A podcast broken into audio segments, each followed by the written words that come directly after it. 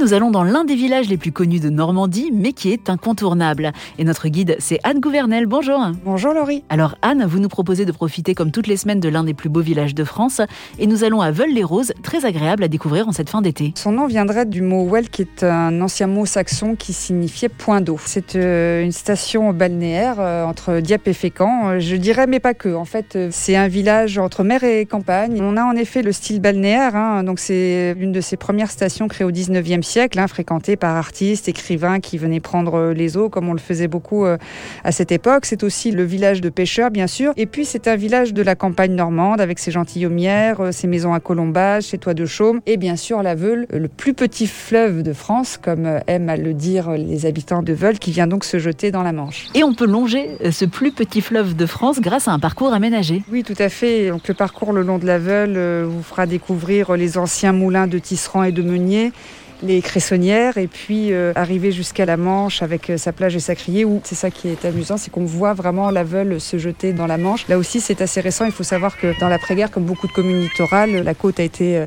un peu bétonnée et finalement, dans les années 2000, le village, avec à l'aide d'un architecte, a essayé de remettre à jour en quelque sorte ce petit fleuve qui était canalisé en fait hein, pendant toutes ces années.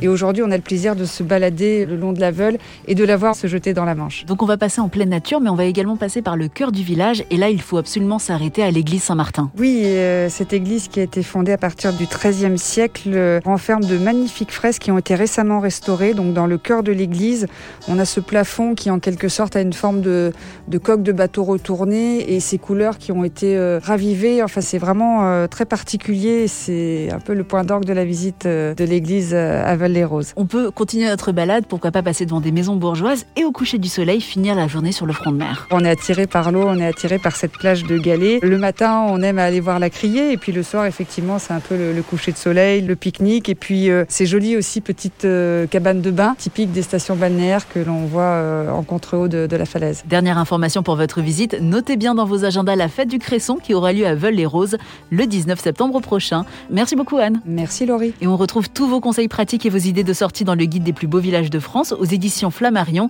et bien sûr sur internet grâce au site lesplusbeauxvillagesdefrance.org et Très bonne rentrée à tous.